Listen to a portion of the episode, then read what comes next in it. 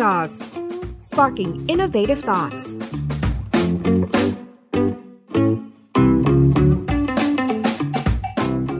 TechSauce Podcast, MICE Series.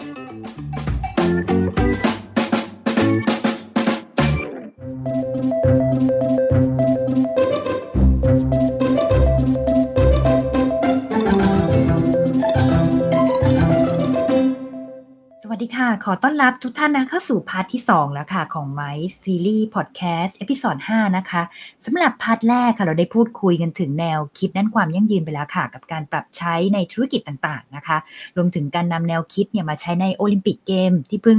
ผ่านพ้นกันไปช่วงที่ผ่านมานี่เองนะคะสำหรับพาร์ทที่2นี้ค่ะเราจะมาคุยกันต่อในเรื่องของการนำแนวคิด Green by Numbers นะคะที่นำมาปรับใช้ในอุตสาหกรรม MICE โดยตรงแล้วก็เรื่องของ Case Study ต่างๆกันค่ะโดยปัญหาสิ่งแวดล้อมนะคะถือว่าเป็นประเด็นสำคัญค่ะในโลกปัจจุบันแล้วก็ถึงเวลาแล้วนะคะที่เราต้องรับมือแล้วก็ก้าวให้ทันกับการเปลี่ยนแปลงที่เกิดขึ้นนี้ค่ะโดยเฉพาะกับผู้ประกอบการในอุตสาหกรรม MICE นะคะที่ต้องปรับมุมมองแล้วก็เรียนรู้เกี่ยวกับความยั่งยืนให้ลึกซึ้งขึ้นเพื่อให้การจัดงานมีประสิทธิภาพค่ะแล้วก็ตอบโจทย์ผู้ร่วมงานมากที่สุดนะคะทั้งยังเป็นการสร้างภาพลักษณ์ที่ดีระยะยาวอีกด้วยค่ะแต่แน่นอนวันนี้หมีไม่ได้มาคนเดียวนะคะมาพูดคุยกันกับคุณรดานะคะ Senior Editor ของทาง TechSauce ด้วยกันค่ะสวัสดีค่ะคุณรดาสวัสดีค่ะพี่หมีสวัสดีค่ะ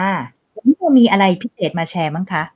ค่ะวันนี้นะคะเราก็มีทริคต่างๆค่ะที่จะมาแชร์กันนะคะในเรื่องของการจัดงานประชุมแล้วก็นิทรรศการนั่นเองค่ะพี่มิมิค่ะค่ะต้องบอกแบบนี้นะคะว่าสำหรับอุตสาหกรรม MICE ในไทยนะคะผู้ที่มีบทบาทสำคัญเป็นอย่างมากเลยนะคะก็คือสำนักงานส่งเสริมการจัดประชุมและนิทรรศการหรือว่าที่เรารู้จักกันในนามของ TCEP นะคะที่เขาได้จัดทำแนวทางปฏิบัติเบื้องต้นสำหรับการจัดงานอย่างยั่งยืนนะคะทางนี้ก็เพื่อเป็นการให้เหล่าผู้ประกอบการ MICE ไทยค่ะเขามีแนวทางในการจัดงานประชุมสัมมนาอย่างยั่งยืนนะคะในทุกมิติแล้วก็ยังสอดคล้องกับเรื่องของเป้าหมายด้านการพัฒนาอย่างยั่งยืนขององค์การสหประชาชาติหรือว่า UN ด้วยนั่นเองนะคะ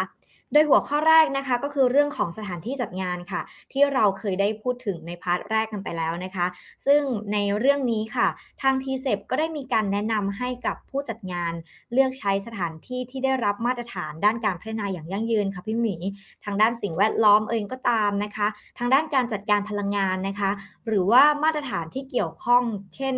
ISO 14001นะคะแล้วก็ยังมี Thailand MICE Venue Standard หรือว่า TMVS ด้วยนั่นเองค่ะนอกจากนี้ค่ะยังมีการแนะนำอีกนะคะว่าผู้จัดงานเนี่ยให้เลือกใช้สถานที่จัดงานประชุมเนี่ยที่ตั้งอยู่ใกล้ๆหรือว่าระยะที่เราสามารถเดินเท้าไปถึงจากระบบขนส่งสาธารณะนะคะไม่ว่าจะเป็น MRT BTS Airport Link ต่างๆก็ตามค่ะส่วนเรื่องที่2นะคะที่นอกเหนือจากเรื่องของสถานที่จัดงานแล้วนะคะคำแนะนำจาก TCEP ก็คือเรื่องของการจัดเตรียมสถานที่แล้วก็อุปกรณ์ค่ะซึ่งเรื่องนี้เนี่ยทาง TCEP ได้แนะนำให้กับผู้จัดงานนะคะควบคุมอุณหภูมิภายในห้องจัดงานเนี่ยก็ไม่ต่ำกว่า25องศาเซลเซียสค่ะแล้วก็ลดการใช้อุปกรณ์ตกแต่งงดใช้ดอกไม้สดนะคะแล้วก็วัสดุจากโฟมค่ะรวมไปถึงนะคะเลือกใช้วัสดุตกแต่งที่สามารถนำกลับไปใช้ใหม่อีกได้นะคะส่วนหัวข้อที่3ค่ะเราพูด2หัวข้อแรกนะคะก็คือเรื่องของสถานที่จัดงานแล้วก็การจัดเตรียมสถานที่อุปกรณ์กันไปแล้วเรื่องที่3ก็คืออาหารแล้วก็เครื่องดื่มค่ะซึ่งก็ถือว่าเป็นไอเทมที่ขาดไม่ได้สำหรับการจัดงานประชุมนั่นเองนะคะ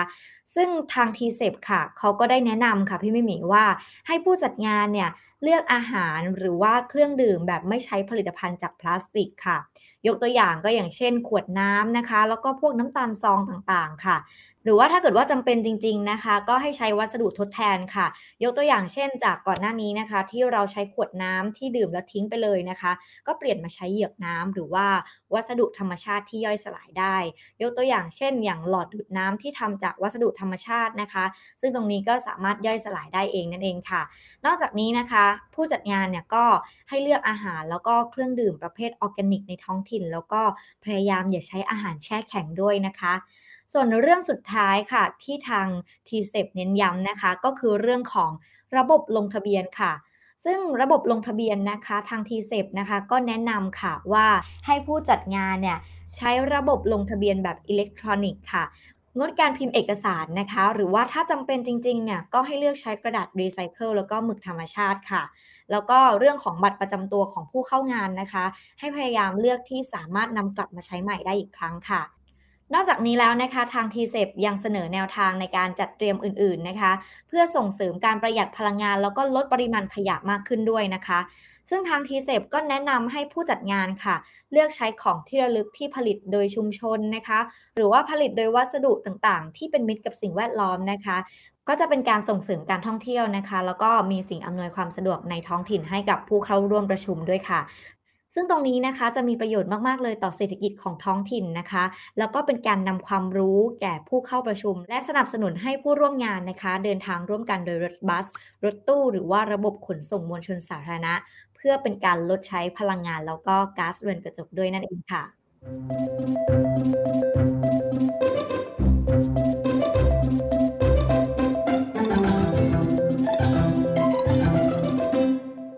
วันนี้นะคะยังมี case study อีกหลายๆอันนะคะที่น่าสนใจแล้วก็ทาง TechSauce เราค่ะก็มาสรุปนะคะเป็นเนื้อหานะคะเพื่อที่จะให้ผู้ฟังนะคะได้รับฟังกันวันนี้โดยเคสแรกค่ะเป็นเคสของทางสมาคมเครือข่าย Global Compacts แห่งประเทศไทยนะคะที่เมื่อปี 2563 ก็คือปีที่ผ่านมานี่เองเนี่ยเพิ่งได้จัดงานที่ชื่อว่า GCNT Forum 2020 นะคะ Thailand Business Leadership for SDG นั่นเองนะคะเมื่อวันที่ 31 สิงหาคมปีที่แล้วนะคะณศูนย์ประชุมสหประชาชาติค่ะโดยแต่ละขั้นตอนในการจัดงานค่ะระดามันมีความน่าสนใจมากเลยเพราะว่าได้มีการวัดค่าคาร์บอนฟุตพริ้นท์นะที่ผู้ร่วมงานเนี่ยปล่อยออกมาระหว่างการเข้าร่วมงานประชุมสัมมนาทั้งหมดเลยนะคะโดยทางผู้จัดเนี่ยเขาได้แชร์บอกว่าก่อนการจัดงานค่ะจะมีการทำแบบสอบถามออนไลน์ไปด้วยค่ะถามผู้เข้าร่วมงานว่าจะเดินทางเข้าร่วมประชุมด้วยวิธีใดนะคะต้องการรับประทานอาหารภายในงานไหมแล้วสะดวกรับประทานอาหารประเภทใดบ้างนะคะทำให้เราเนี่ยสามารถที่จะทราบค่ะจำนวนผู้เข้าร่วมงานจริงๆเลยนะคะแล้วก็สามารถนำมาคำนวณค่าคาร์บอนฟุตพริ้นท์ได้คร่าวๆก่อนนะคะเช่นในงานเนี่ยมีผู้เข้าร่วมงานส่วนใหญ่เนี่ยอาศัยอยู่ในโซนกรุงเทพก็สามารถคำนวณระยะทางการเดินทางได้ประมาณ 12,000 กิโลเมตรแล้วก็ใช้น้ำมันเนี่ยไปประมาณ800ลิตรค่ะนอกจากนี้ยังมีการจำกัดจำนวนผู้เข้าร่วมงานนะคะให้ไม่เกิน 100-200 คนนะคะเพื่อให้สามารถคำนวณออกมาได้ใกล้เคียงกับค่ามลพิษที่ปล่อยออกไปสู่ชั้นบรรยากาศให้มากที่สุดค่ะถือว่าเป็นการเรียกว่าวัดผลได้อย่างมีประสิทธิภาพนะรู้สึกว่าอยากจะเอามาประยุกต์ใช้กับงานของทาง TechSauce ด้วยเลยทีเดียวค่ะนอกจากนี้ค่ะส่วนเรื่องของอาหารแล้วก็การใช้ก๊าซหุงต้มนะคะจะมีองค์กรอย่าง Food World นะคะของทาง CPF เนี่ยเป็นผู้ดูแลภายในงานให้ทั้งหมดค่ะดังนั้นเมื่อจบงานปุ๊บเนี่ยก็จะมีตัวเลขปริมาณขยะอาหารคำนวณออกมาให้เสร็จสรรพเลยเรียกว่าวัดผลได้ทันทีนะคะแล้วก็ในฝั่งฝ้าของการใช้ไฟฟ้าเนี่ยก็จะมีการตรวจบัญชีค่ะของอบก.นะคะหรือว่าชื่อเต็มก็คือองค์การบริหารจัดการก๊าซเรือนกระจกเป็นผู้ดูแลค่ะโดยคำนวณจากเครื่องปรับอากาศที่เราเปิดนะคะจำนวนห้องมีเท่าไหร่จำนวนชั่วโมงการจัดงานเป็นอย่างไรนะคะซึ่งหลังจากจบงานปุ๊บนะก็จะได้พบว่างาน GCNT Forum 2020 เนี่ยใช้ไฟฟ้าไปประมาณ 7,616 วัตต์ด้วยกันค่ะแม้ว่าทุกขั้นตอนนะคะสามารถนำมาคำนวณได้เป็นตัวเลขได้จริงนะคะแต่ว่าเรื่องของไฟฟ้านะคะก็ยังคงเป็นหนึ่งในความท้าทายหลักค่ะที่ผู้จัดงานยังคงต้องเพิ่มความใส่ใจมากเป็นพิเศษนะคะซึ่งสิ่งที่สามารถควบคุมได้ค่ะก็คือการเตรียมอุปกรณ์สำหรับใช้ภายในงานเอาไว้ล่วงหน้าค่ะโดยผู้จัดเนี่ยได้เลือกวัสดุที่สามารถนำกลับมาใช้ใหม่ได้นะคะนำ QR code มาใช้แทน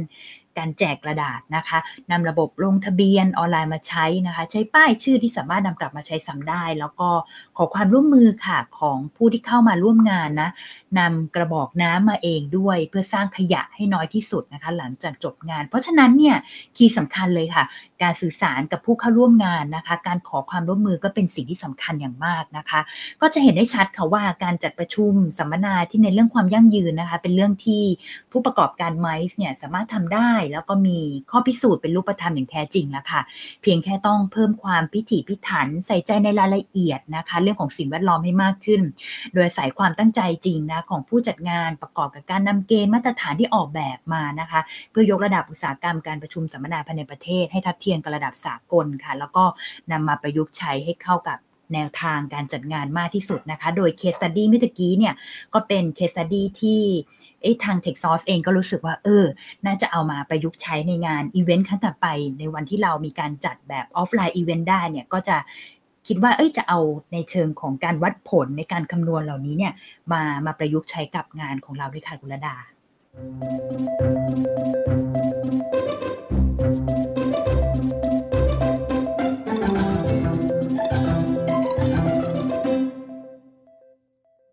ถือว่าเป็นแนวคิดที่ดีมากๆเลยนะคะพี่มิมี่เพราะว่าเรื่องของความยั่งยืนเนี่ยก็ถือว่าเป็นเรื่องที่เราเนี่ยต้องให้ความสำคัญนะคะโดยเฉพาะเรื่องของผลกระทบทางด้านสิ่งแวดล้อมนี่เองค่ะนอกจาก case study แล้วก็แนวทางการปฏิบัติของการจัดงานแบบยั่งยืนที่ได้เล่ากันไปข้างต้นแล้วนะคะระดาอยากจะมาแชร์ทิปส์ที่ระดาไปอ่านเจอมาจาก MICE Intelligence Center นะคะซึ่งก็คือแนวคิดของ Green Standard นะคะแล้วก็เรื่องเกี่ยวกับอาหารหรือว่า Catering Forecast ค่ะมาที่เรื่องแรกก่อนเลยนะคะก็คือเรื่องของ greener location ค่ะซึ่งถือว่าเป็นสิ่งแรกที่ต้องคำนึงถึงนะคะในเรื่องของระยะทางหรือว่า distance ค่ะที่ตั้งของสถานที่จัดงานหรือว่าที่พักสำหรับผู้เข้าร่วมงานนะคะก็เป็นปัจจัยที่มองข้ามไม่ได้เช่นกันค่ะโดยในประเด็นนี้นะคะผู้จัดงานก็ควรคำนึงถึงระยะทางจากตั้งแต่สนามบินนะคะโรงแรมหรือว่าบริการขนส่งสาธารณะเลยนะคะ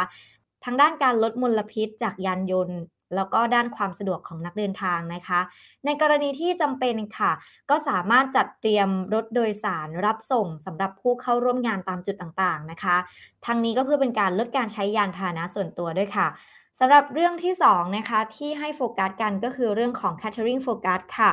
ในหัวข้อนี้นะคะก็จะมีปัจจัยหลักที่ต้องคำนึงถึงอยู่3ประการนะคะซึ่งเดี๋ยวระดากับพี่มิมี่เนี่ยก็จะมาแชร์กันนะคะโดยเดี๋ยวระดาขอแชร์อย่างแรกก่อนเลยค่ะก็คือเรื่องของ plant based food ค่ะซึ่งเป็นอาหารทางเลือกที่จะเน้นส่วนประกอบจากพืชเป็นหลักนะคะอาหารประเภทนี้เนี่ยก็จะเป็นการปราศจากเนื้อสัตว์ค่ะสอดคล้องกับเทรนด์รักสุขภาพแล้วก็รองรับ Vegan Micer ในปัจจุบันด้วยนะคะรวมถึงเรื่องนี้ค่ะรักโลกแล้วก็สิ่งแวดล้อมเป็นอย่างยิ่งเลยค่ะโดยทาง PCMA นะคะหรือว่า Professional Convention Management Association ค่ะได้ระบุค่ะว่าการเลือก plant based food นะคะเป็นปัจจัยในการจัดเลี้ยงเนี่ยก็จะสามารถช่วยลดโลกร้อนได้โดยยกตัวอย่างง่ายๆเพียงแค่เรื่องของการเปลี่ยนอาหารนะคะเช่นการเปลี่ยนมาเสิร์ฟครีมชีสแบบวีแกนเนี่ยก็จะสามารถลดคาร์บอนฟุตพริ้นท์ได้เกือบครึ่งนึงของการเสิร์ฟครีมชีสจากนมวัวเลยละค่ะ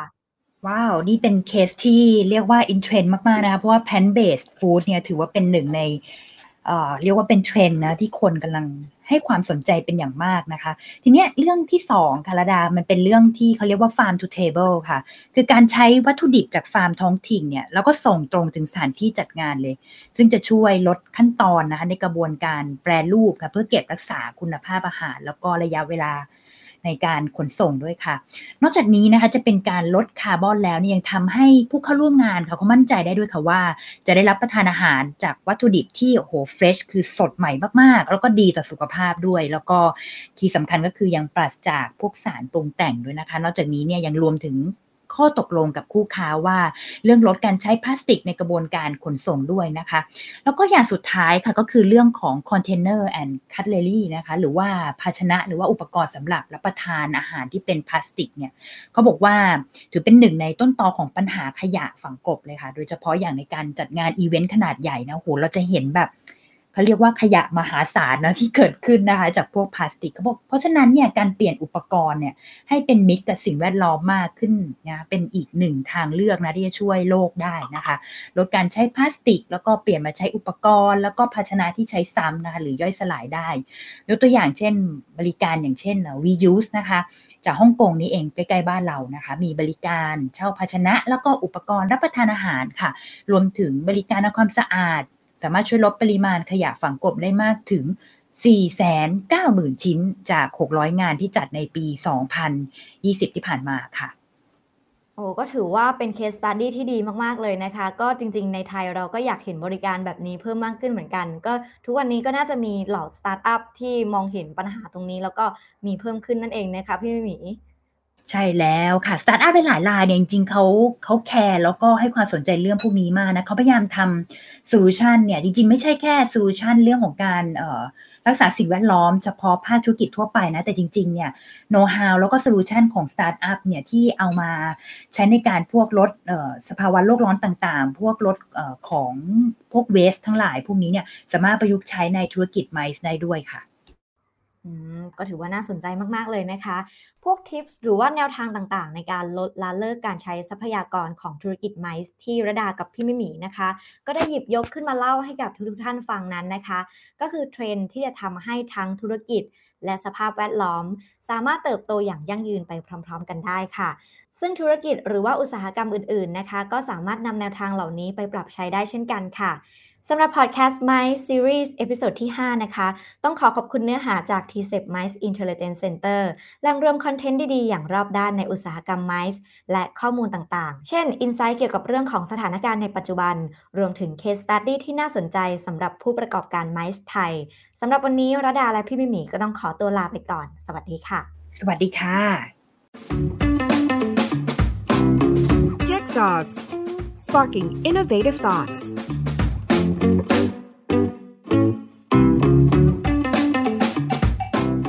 TechSauce Podcast MICE Series